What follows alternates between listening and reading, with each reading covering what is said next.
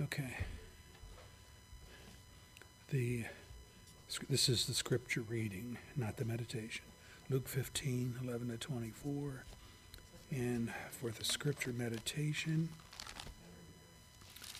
it's going to be the story of Esau and Jacob in Genesis, thinking five or six. Uh, well, that's Cain and Abel. That would work too.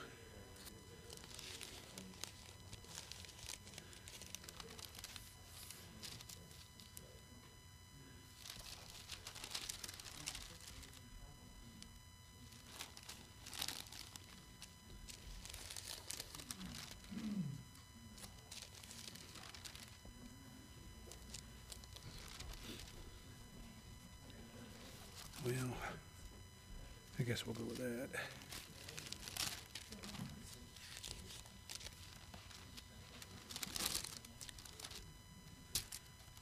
What's going on here? Cain and Abel. Genesis 4. You said Esau and Jacob. Yeah, well, I, I'm having trouble finding Esau. so we'll do Cain and Abel. It's the same, same possibilities. Um,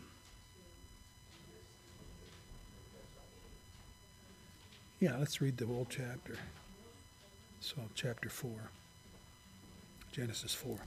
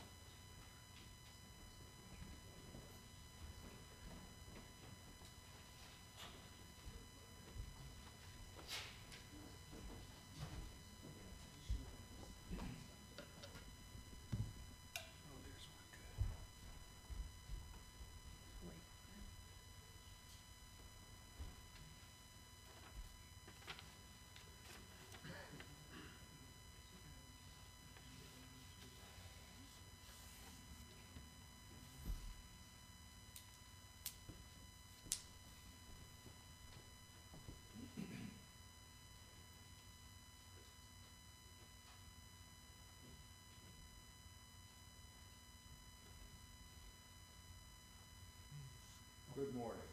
You can all hear me? Couple of announcements that we have for today. If we scroll on down to, uh, number five, we will be resuming our evening studies tonight, six P M. We have an addendum to that. There will be no high school class for tonight. All the high schoolers will be joining the adult class. So keep that in mind. How was everybody's week? I would ask for prayer for my family. I lost my uncle this past Wednesday. Uh, In his late eighties. We were never really sure how old he was, uh, my dad's younger brother.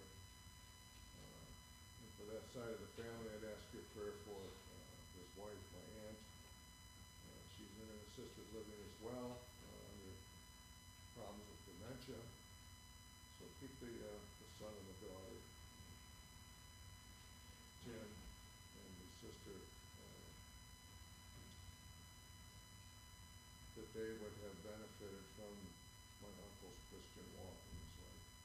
So that's what we intended to do. Does anybody have any prayer requests or Marcy's dad that passed away. Marcy is not here because of her dad, you know, got that memo, how was she holding up?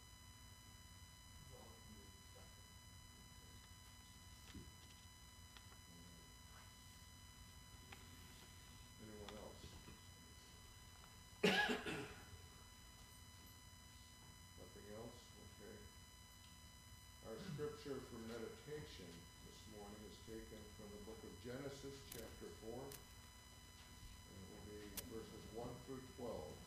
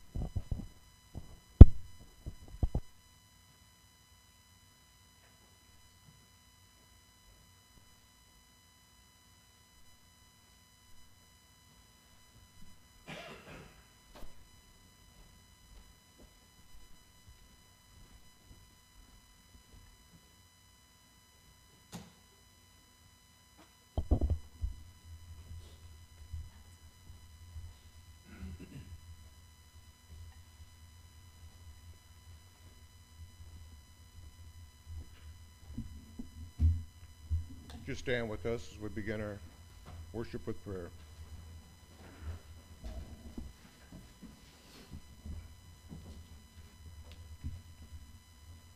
Tim, may I ask you to lead us in prayer, please?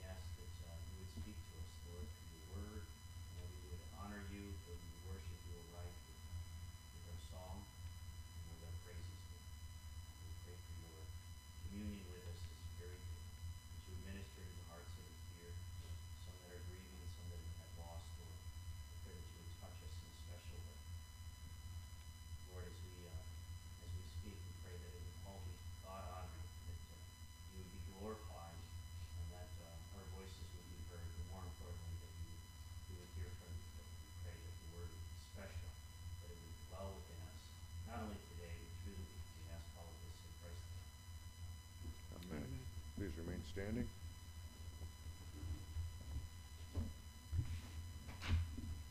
Would you take your red hymnal this morning, your Trinity, and turn to number 179, 179 in the Trinity?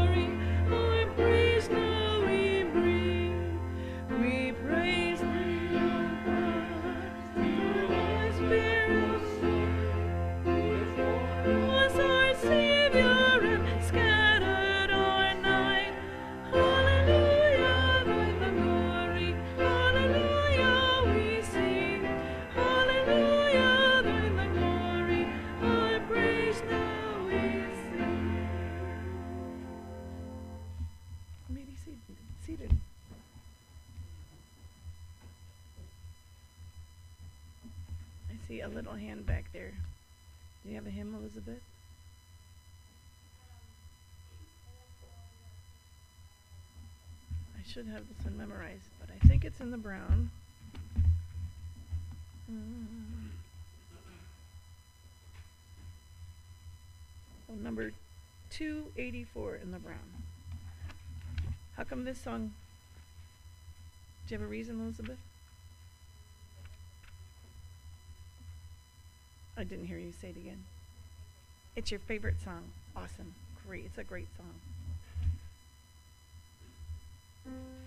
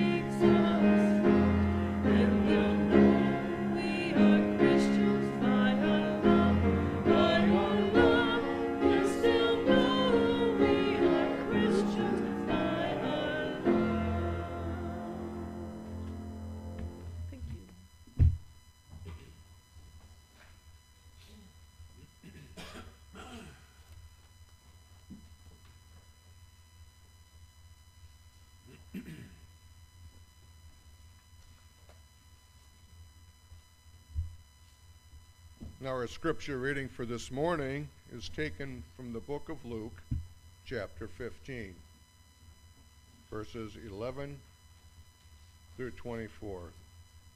And that'll be page 1624 in your Pew Bibles. When you come to that, please stand with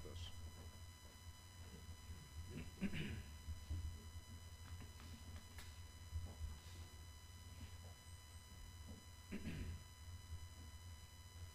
Jesus continued, There was a man who had two sons.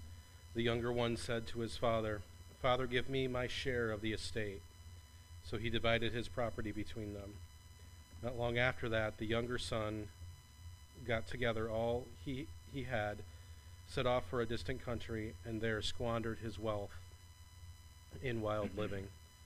After he had spent everything, there was a severe famine in that whole country, and he began to be in need. So he went and hired himself out to a citizen of that country, who sent him to the fields to feed pigs. He longed to fill his stomach with the pods that the pigs were eating, but no one gave him anything.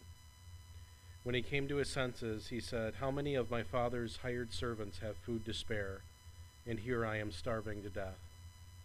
I will set out and go back to my father and say to him, Father, I have sinned against heaven and against you. I am no longer worthy to be called your son. Make me like one of your hired servants. So he got up and went to his father. While he was still a long way off, his father saw him and was filled with compassion for him. He ran to his son, threw his arms around him, and kissed him. The son said to him, Father, I have sinned against heaven and against you. I am no longer worthy to be called your son. But the father said to his servants, Quick, bring the best robe and put it on him. Put a ring on his finger and sandals on his feet. Bring the fattened calf and kill it. Let's have a feast and celebrate.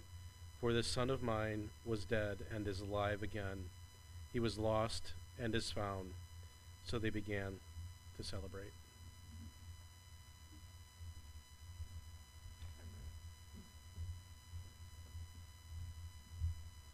You take your red hymnal again and turn to number 140. 140 in the red.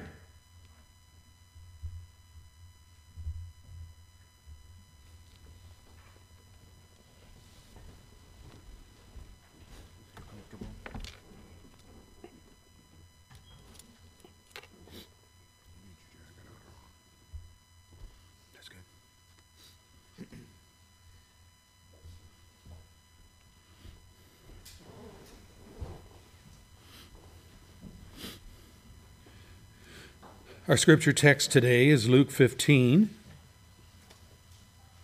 Luke 15.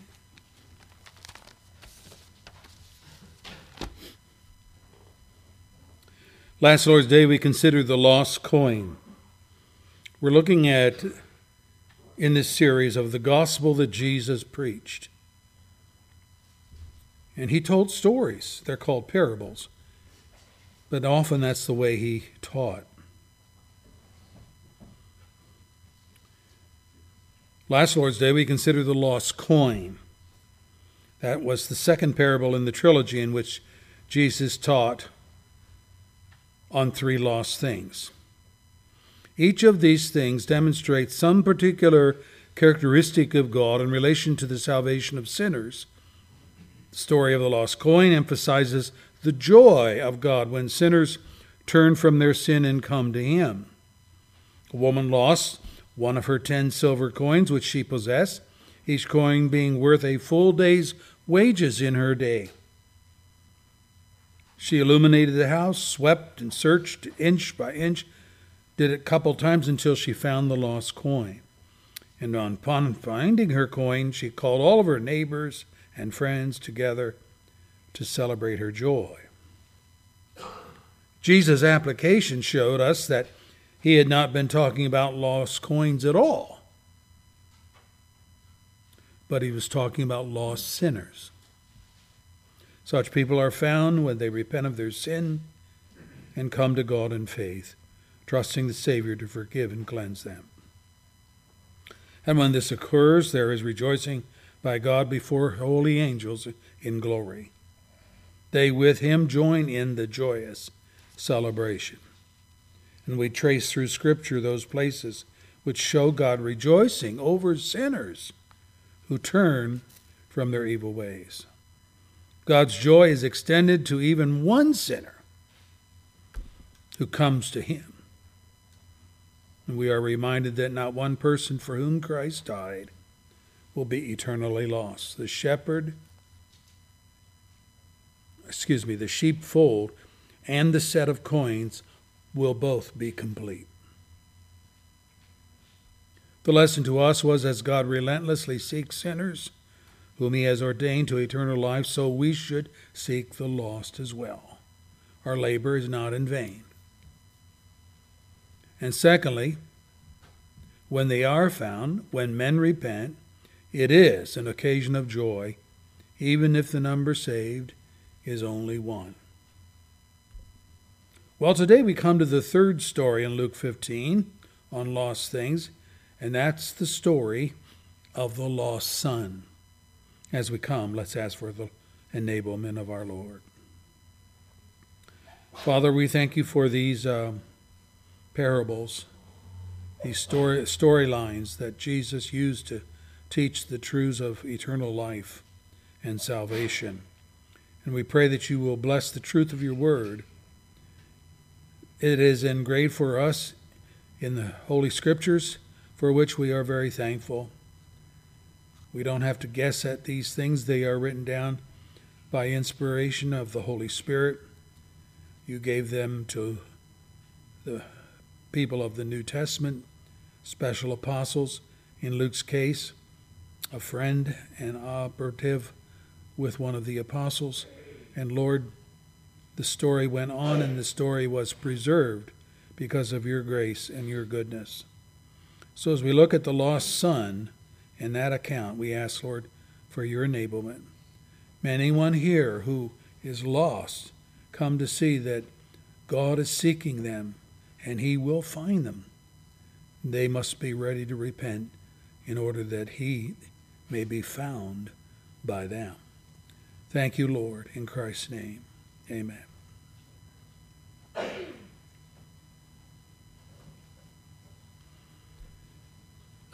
Of the three stories which Jesus told to his audience on this occasion, this is the most lengthy, it's the most detailed, and it is the most pointed. So it's going to take two sermons from me to do justice to it. In this, the metaphors have given way to reality. No longer does Jesus talk of sheep wandering off to describe sinners fleeing from God. Nor does he talk of lost coins which need to be found.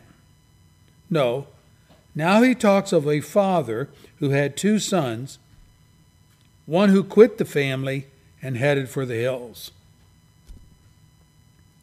What is more, the elements of being lost and being found and of rejoicing over the person who comes home to God are all heightened by this account. And as we might expect, there are new elements introduced in this story, not apparent in the other two. More details of what occurs when people wander away from God, their lifestyle, their spiritual decline, their hopelessness. It's all here. There are also more details on the repentance process, the thinking which must occur, the assessment of one's life, the honesty which must be brought to the condition of the soul, and the sin which has occurred.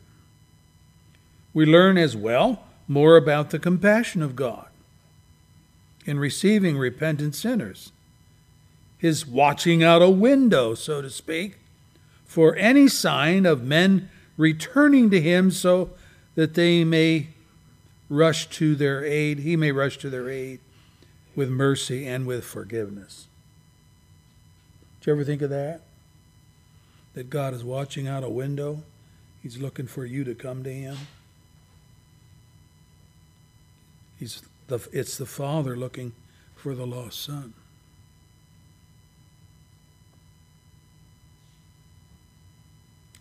We are all taught in this account great detail and the degree of rejoicing which occurs in God's in, in God's presence over the convert of just one per, one person. The life of one brings joy to God. And then, sadly, we are also shown the envy and the lack of compassion and the greed of some over the fact that sinners are given such a high position in the family of God. When they are the one who's lived a sober and a moral life, that's the elder brother, which we'll talk about next week. Not everyone is happy the way God saves people. So, this is a marvelous parable full of great hope for anyone who has ever strayed from God, and you will find it only here in the Gospel of Luke.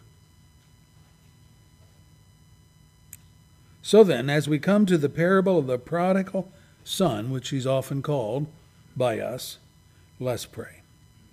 Father, we thank you for this text that's found in the Gospel of Luke only. And we're thankful that the apostolic writers, in this case Luke, included this in his record because it so hits home. It hits home so hard that it is disturbing. It's commonly known as the prodigal. Prodigal means wasteful or extravagant. The wasteful son. And it's very difficult to preach on because of its familiarity.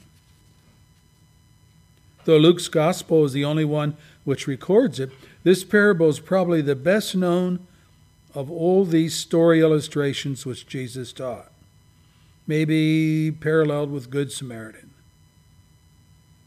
So, Lord, when people already know what you're going to say, they tend to fall asleep. It's like repeating ninth grade English in the 10th grade. Well, people may know what's coming, may think of it as yesterday's news, but Lord, you can use the Word of God, which is old and established to bring salvation to our new age. We thank you for this and pray that you will bless us with your presence. In Christ's name.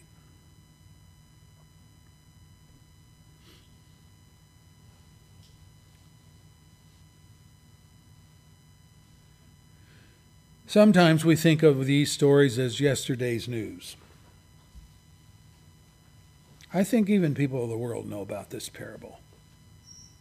They may. I mean, depends on if they've had any kind of church exposure whatsoever.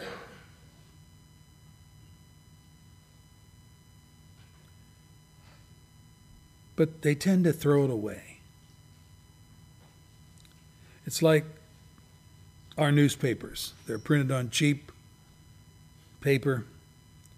They're meant for you to read the stories there, then go to file 13. The paper isn't meant to last years and years on your bookshelf.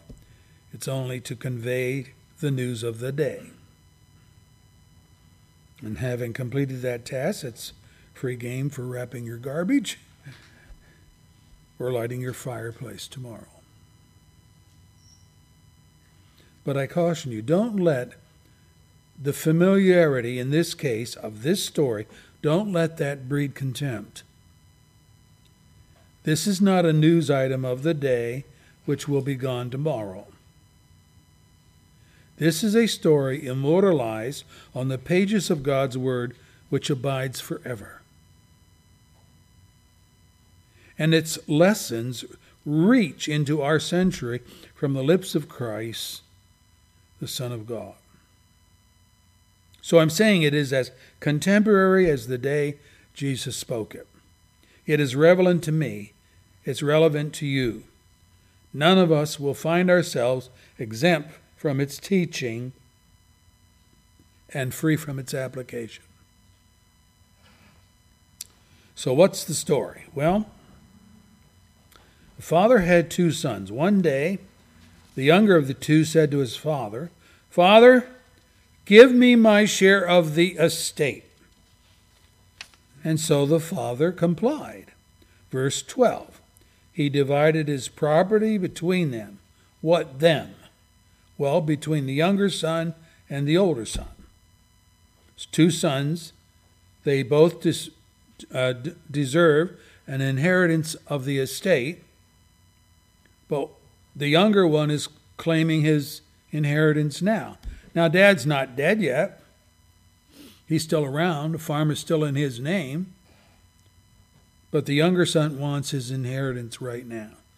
The only way to do that was to divide the state there and then. Okay, here's your portion. The older son, here's your portion. I'm still alive, but that's the way it is.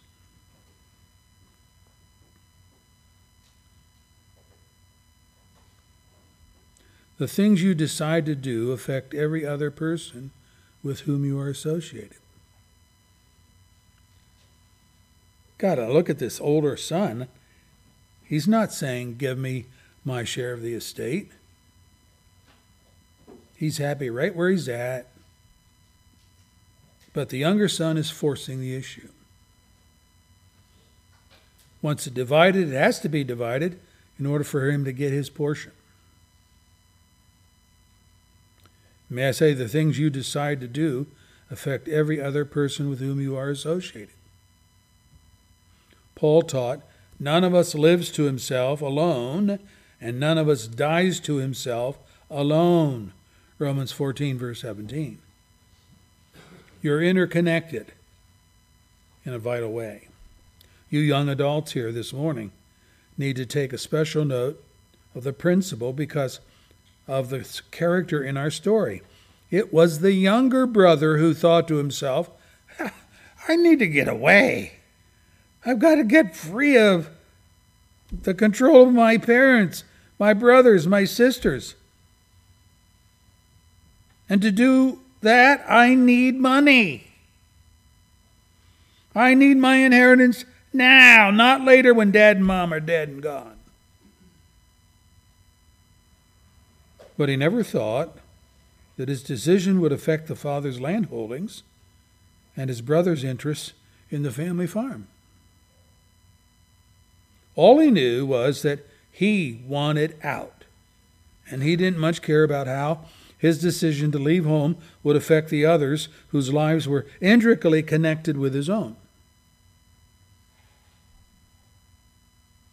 Maybe your decisions have nothing at all to do with leaving home prematurely. That's not the point.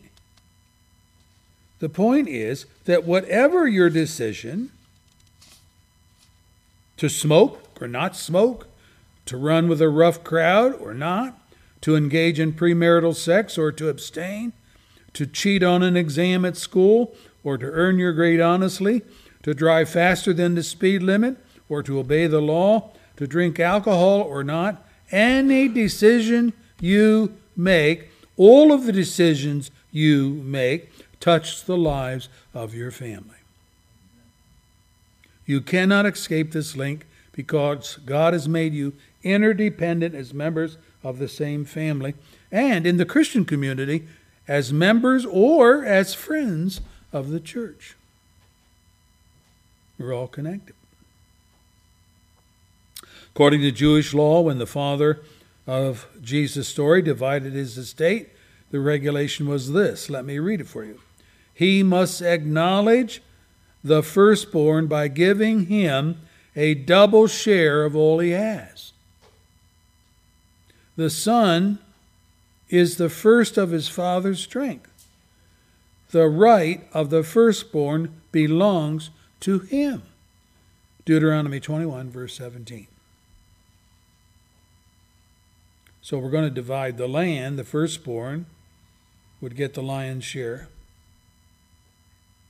and then the younger one would get the remainder.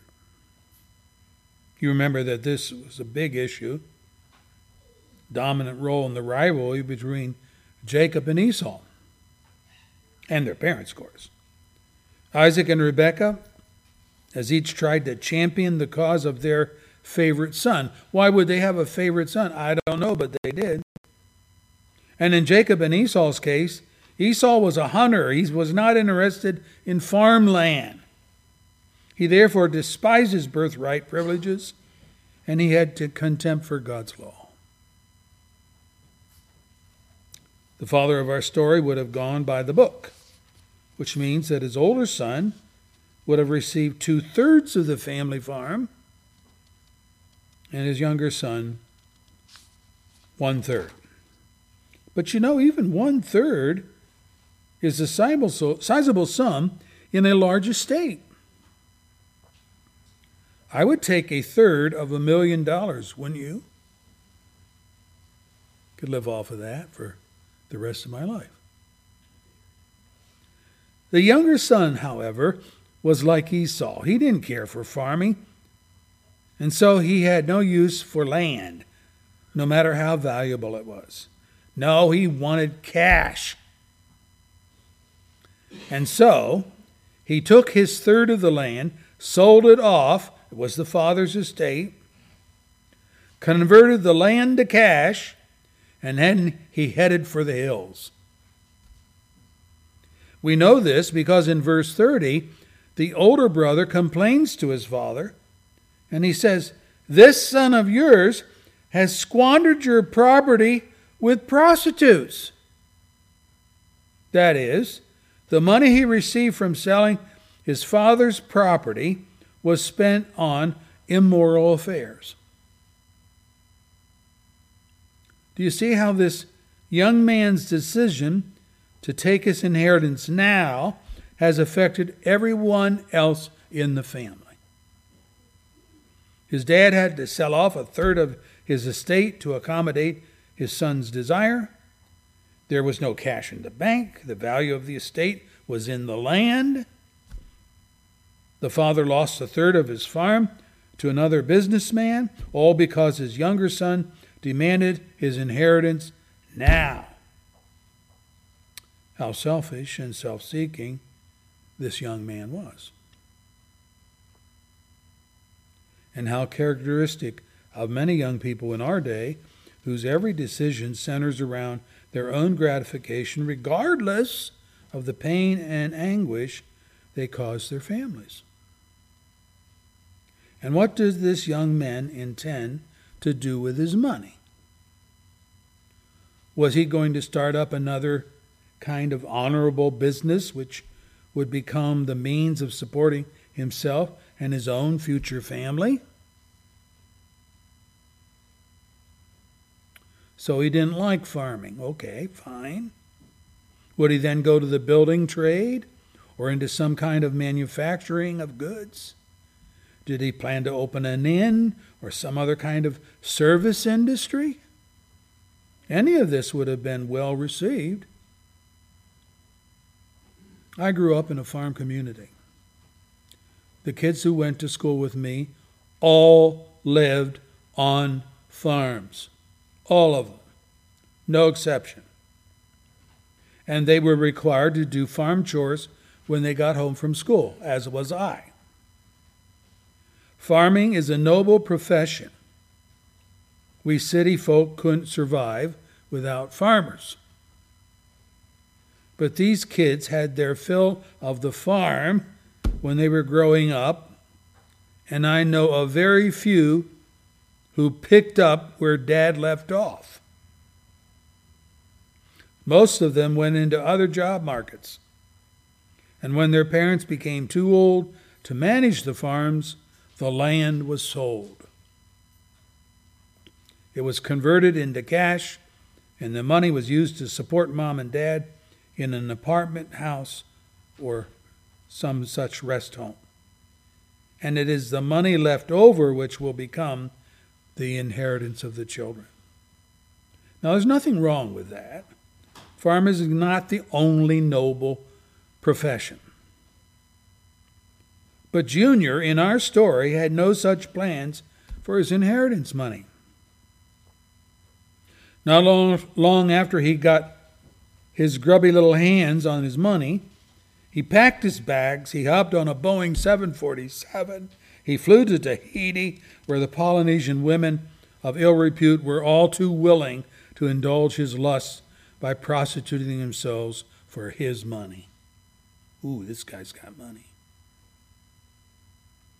Verse 13 tells us he squandered his wealth in wild living. He bought himself a new red Ferrari convertible. With a woman in each arm, he hit the gambling casinos and the nightclubs, living it up with hot cars and hot women and opulent, extravagant living. Hello, Hunter Biden. Yeah. And for a few brief months, Junior was Mr. Hotshot. While the money flowed, he was the most popular guy in all of the night spots. He had friends galore. Everybody loved him. He ate the best cuisine. He drank the finest wines. He wore nothing but designer clothes. He lived in the penthouse on the top of the Grand Hilton. Servants waited on him his every desire. Everywhere he went, his reputation as a big spender preceded him.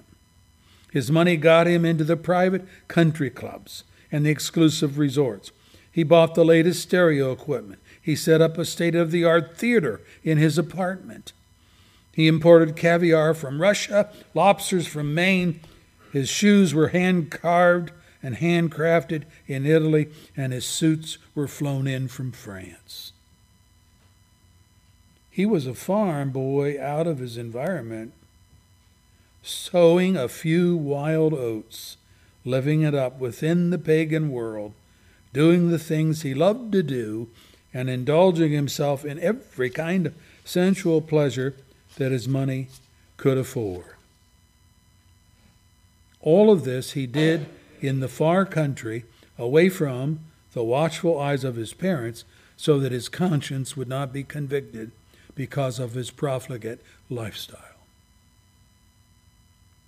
Oh, but eventually the money ran out. Worse, a severe famine hit the whole country where this young man was frolicking, and with no more money to spend and a shortage of food to spend it on, even if he had the money, this young man was compelled to hire himself out to a pig farmer on the island. And his job was to slop the hogs. Anyone here ever done that? I have. George says he has. But think of this a Jew feeding pigs. How demoralizing. What is more, the pigs were at least eating the carob pods used to fodder in that land, but this young man's stomach growled with emptiness and lack of nourishment. He was literally starving to death as he watched the pigs get fatter and fatter. He would have gladly eaten the pig food if only his digestive system could have handled the coarse pods. But as it was, he could only watch as the pigs got fatter and as his own body wasted away.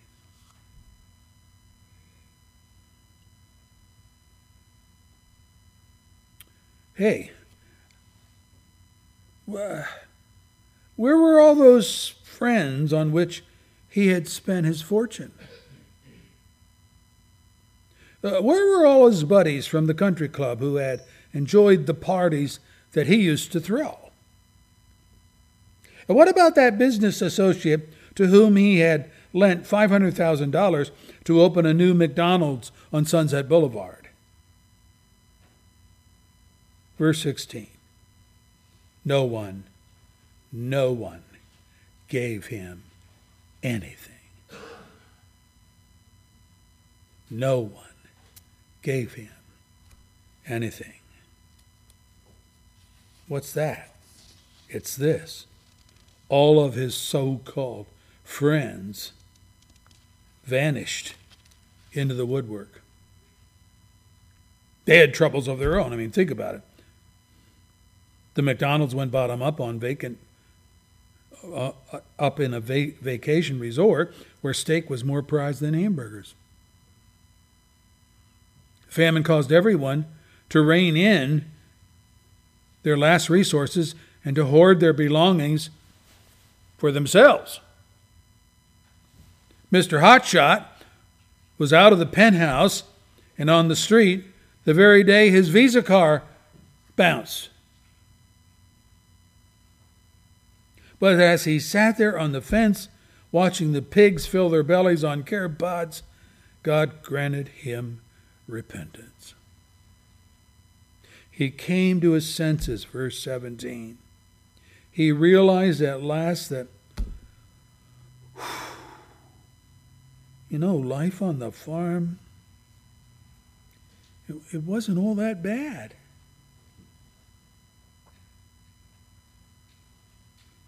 In fact, he realized that while he was starving in the far country, he knew his father's servants were eating well back on the farm.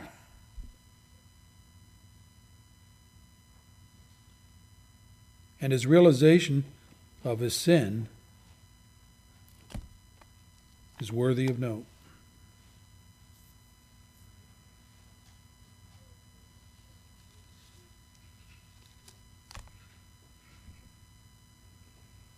He goes on to say,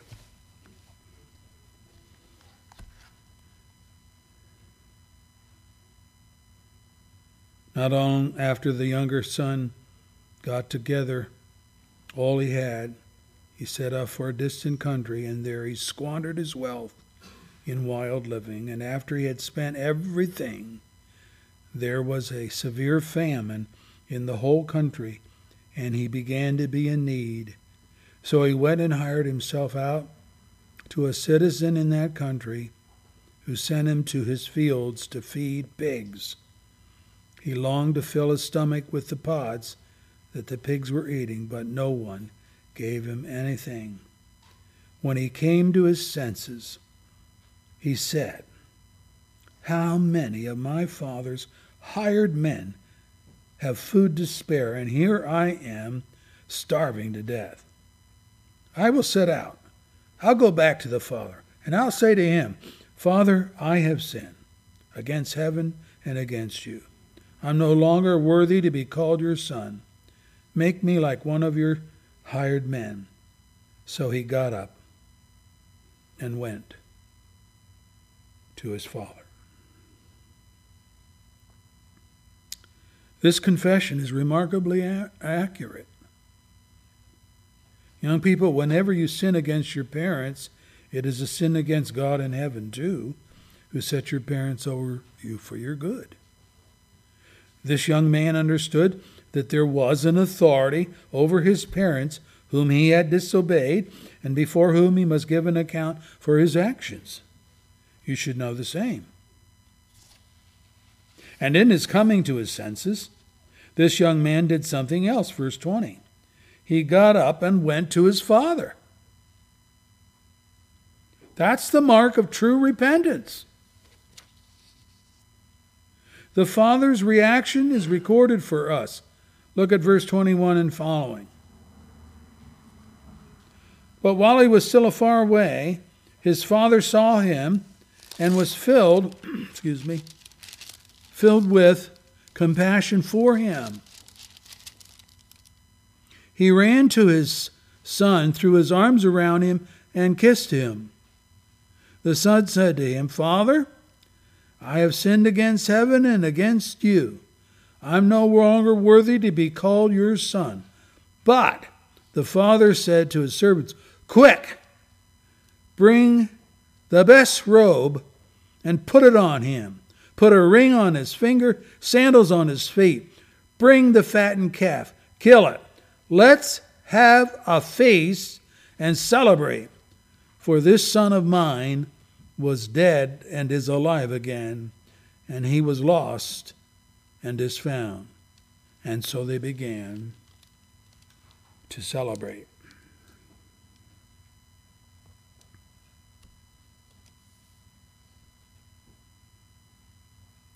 Any blessing we receive from God, whether good health or sharp mind or financial success or positions of power, positions of influence, these things sometimes we spend on ourselves.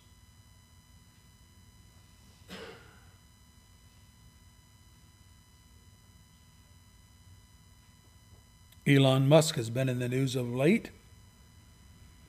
Here is a billionaire many times over who owns Tesla Corporation that produces Tesla cars. He also owns a space agency that shoots rockets into space for our U.S. government. He's designed his own special battery so he can run battery powered cars for up to 600 miles before they have to be charged.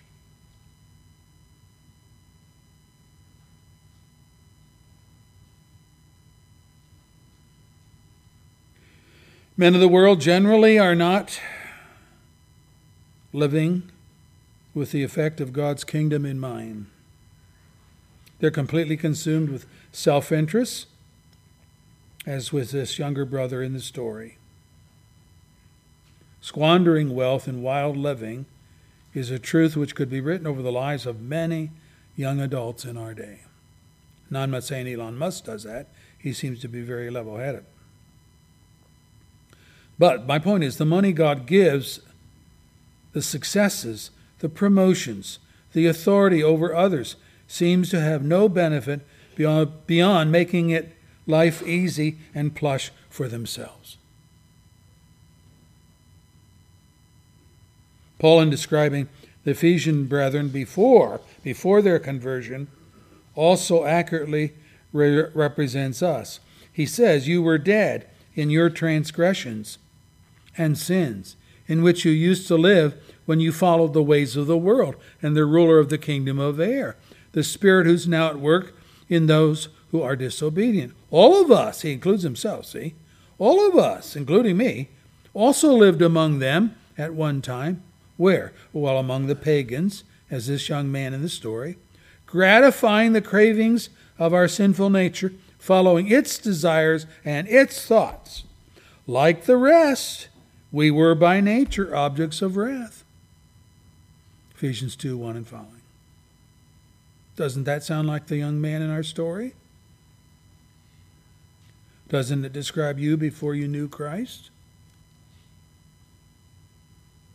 Doesn't it accurately portray the lives of those who do not know Christ? Just whatever they make, they live for themselves. You see, this young man thought that in putting some distance between him and his father, he would be free of control, but he was enslaved to a hidden master. Paul calls that master the Spirit who is now at work in those who are disobedient. Jesus taught, Everyone who sins is a slave to sin.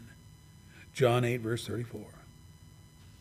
And since the Bible elsewhere reports that all have sinned, all fall short of the glory of God, Romans 3:23, then there are none who are as free in their choices as they think they are.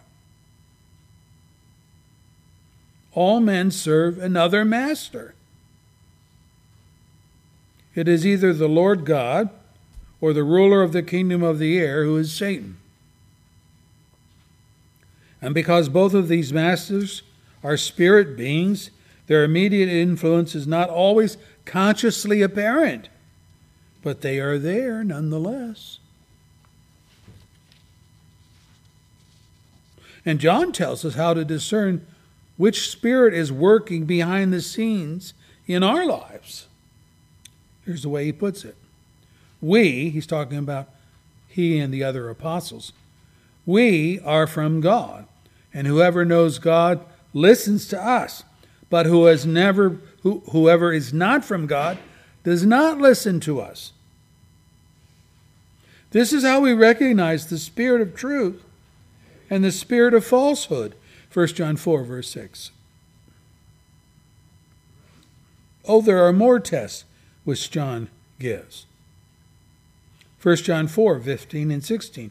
If anyone acknowledges that Jesus is the Son of God, God lives in him and he in God. Whoever lives in love lives in God and God is in him.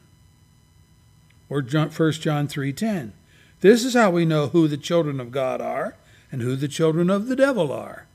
And then he states, anyone who does not do what is right is not a child of God.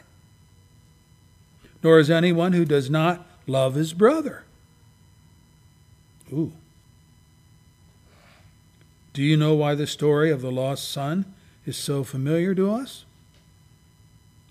It's because it describes the humanity of our day with such clarity that it is as though Jesus were standing on the street corners in Detroit.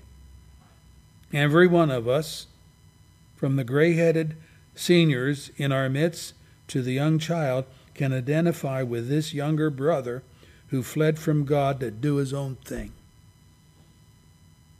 We are just enslaved by our lusts. We cannot escape on our own.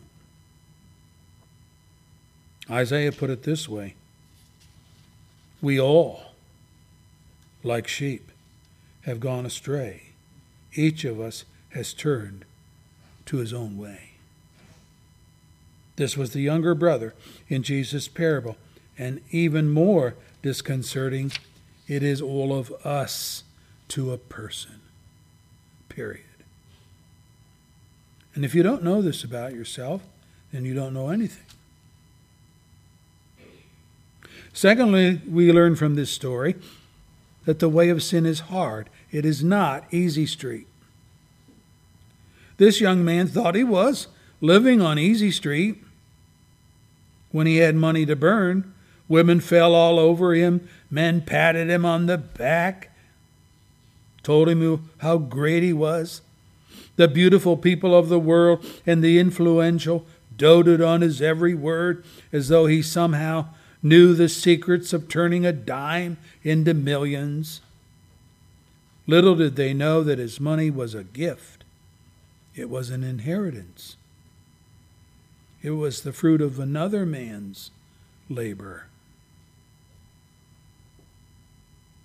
And that this young man knew nothing about the self discipline it takes to succeed in life. He was living on his good fortune until the fortune ran out.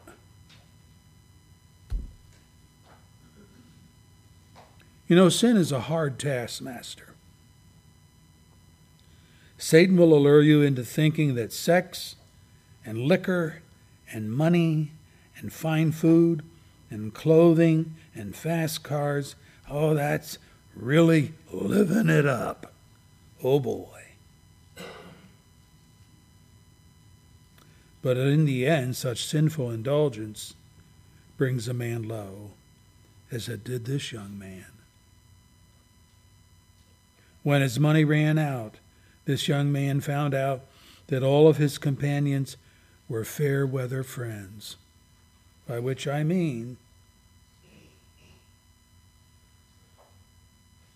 all of his companions could be found nowhere. Uh, hey, uh, uh, guys.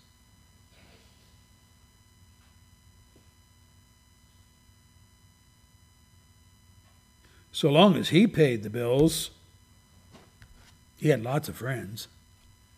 Put in quote.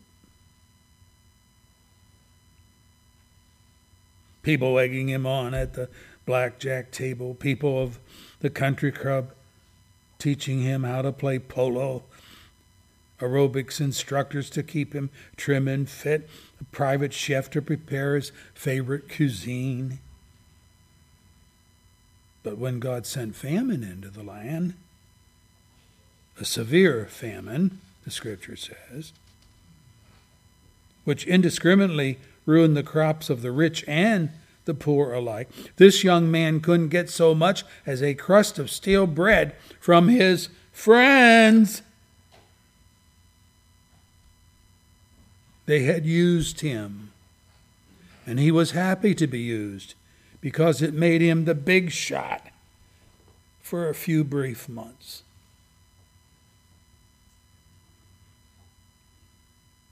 Undoubtedly, there is pleasure in sin. The Bible says so. But it says that the pleasure is for a short time. Hebrews 11, verse 25. Certainly, that was the case for this young man in Jesus' story.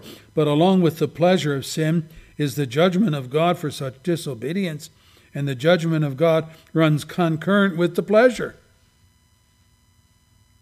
What I'm saying is, you don't have to wait for Judgment Day to reap what you sow. You reap it now.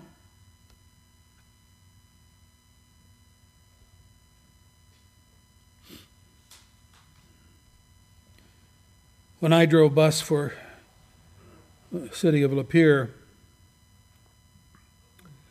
I transported people on my bus from apartments to the seedier side of town. You may not know it, but there is a seedier side of Lapeer. At least there was when I was driving the bus. These were women who sold themselves as prostitutes. They were the drug addicts looking for their next fix. They were ex college students who never made it into the job market because they wasted away their opportunity at school partying every night of the week instead of studying to make the grade. They were ex husbands and fathers who had lost their families to drunkenness. They were young mothers who had babies out of wedlock and whose boyfriends headed for the hills the day they found out that their girlfriend was pregnant. I'm sorry. Little Lapeer. That's the reality.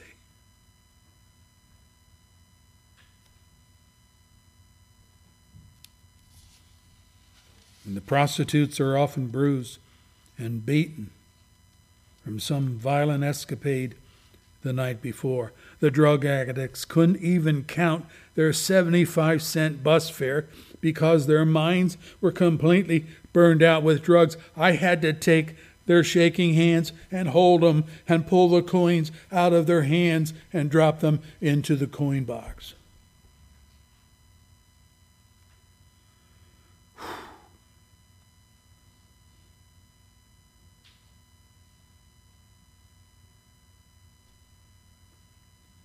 They were ex college students going nowhere First, working at Burger King and McDonald's for $5 an hour back then. They were husbands, ex husbands, ex fathers who were isolated and lived alone in the world of booze and poverty. They were unwed mothers eking out an existence on ADC handouts, with scarcely enough money to clothe their families, let alone house them. Pleasure in sin? Yes. Oh, but much more pain than pleasure. God says the way of the transgressor is hard. Proverbs 13, verse 15. Isaiah in Isaiah 57, verse 21 and following concurs. There is no peace for the wicked, he writes. Asaph envied the wicked in Psalm 73, complaining to God that he, Asaph, had kept his own heart pure in vain, that is, for nothing.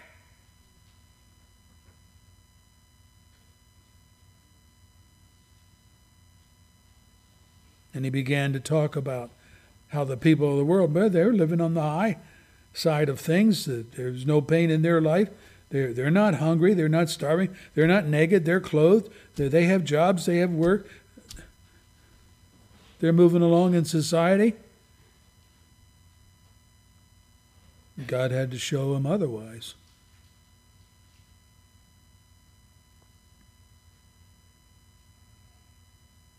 God had to show Asaph look at their end, look at where they end up.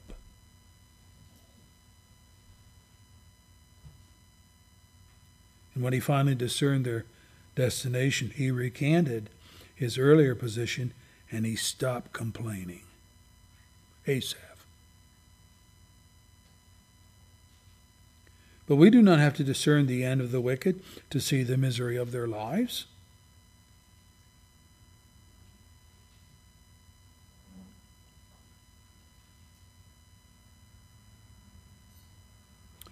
Ryle in his book writes the secret about the secret wretchedness. Wow. The secret wretchedness of the profligate sinners is everywhere apparent. They can see it themselves if they dare to look. And I say to young people here this morning dare to look. Take a look before you jump. Look long and hard at this young man in Jesus' story.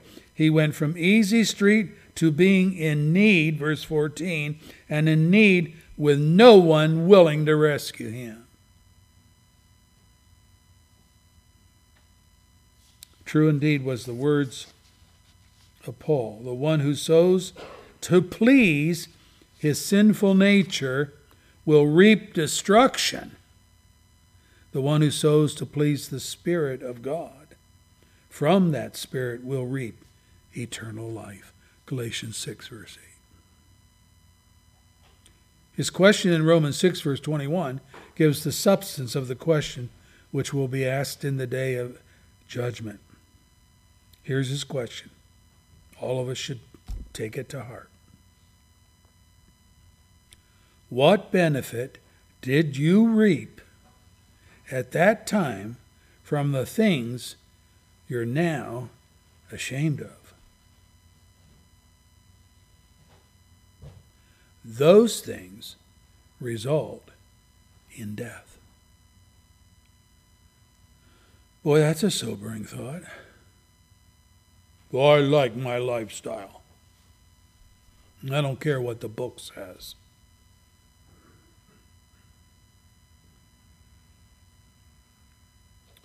There may be some here today who are like this young brother in Jesus' story. You're heading to destruction at breakneck speed. You think that you will at least have fun before you reach the wall at the end of the dead end street. But Jesus tells you that the roadway itself is hard to travel. You don't have to wait till you get to the end. There's a famine in your soul which will bring you to need and poverty long before the day of judgment arrives. It's time to come to your senses. It's time to turn around. It's time to go home to God where you belong. This is the gospel Jesus preached. Let's pray. Our Father, stir our hearts, especially work in the hearts of young people. Help them to see that all that glitters is not gold. It is not. And if they pursue this lifestyle of this young man in our text, they will end up where he did feeding pigs and unable to even eat their food because it would destroy their stomachs. But if they were to stay in the Father's house, if they would come to the Father and confess their sin, forgiveness would await them and restoration would await them. They would be back in the Father's good graces. But they're so stubborn. Well, me and Dad, we just don't get along. Yeah, well, why is that? Because of a sinful lifestyle that you want, and Dad doesn't want to uh, approve of it. He doesn't want to support it. Lord, help us to look into the mirror of God's Word and to see ourselves for what we really are, and grant us the repentance that we don't have and the faith that we don't have. Let us come back to the Father's house, where all joy and salvation awaits. In Christ's name, amen.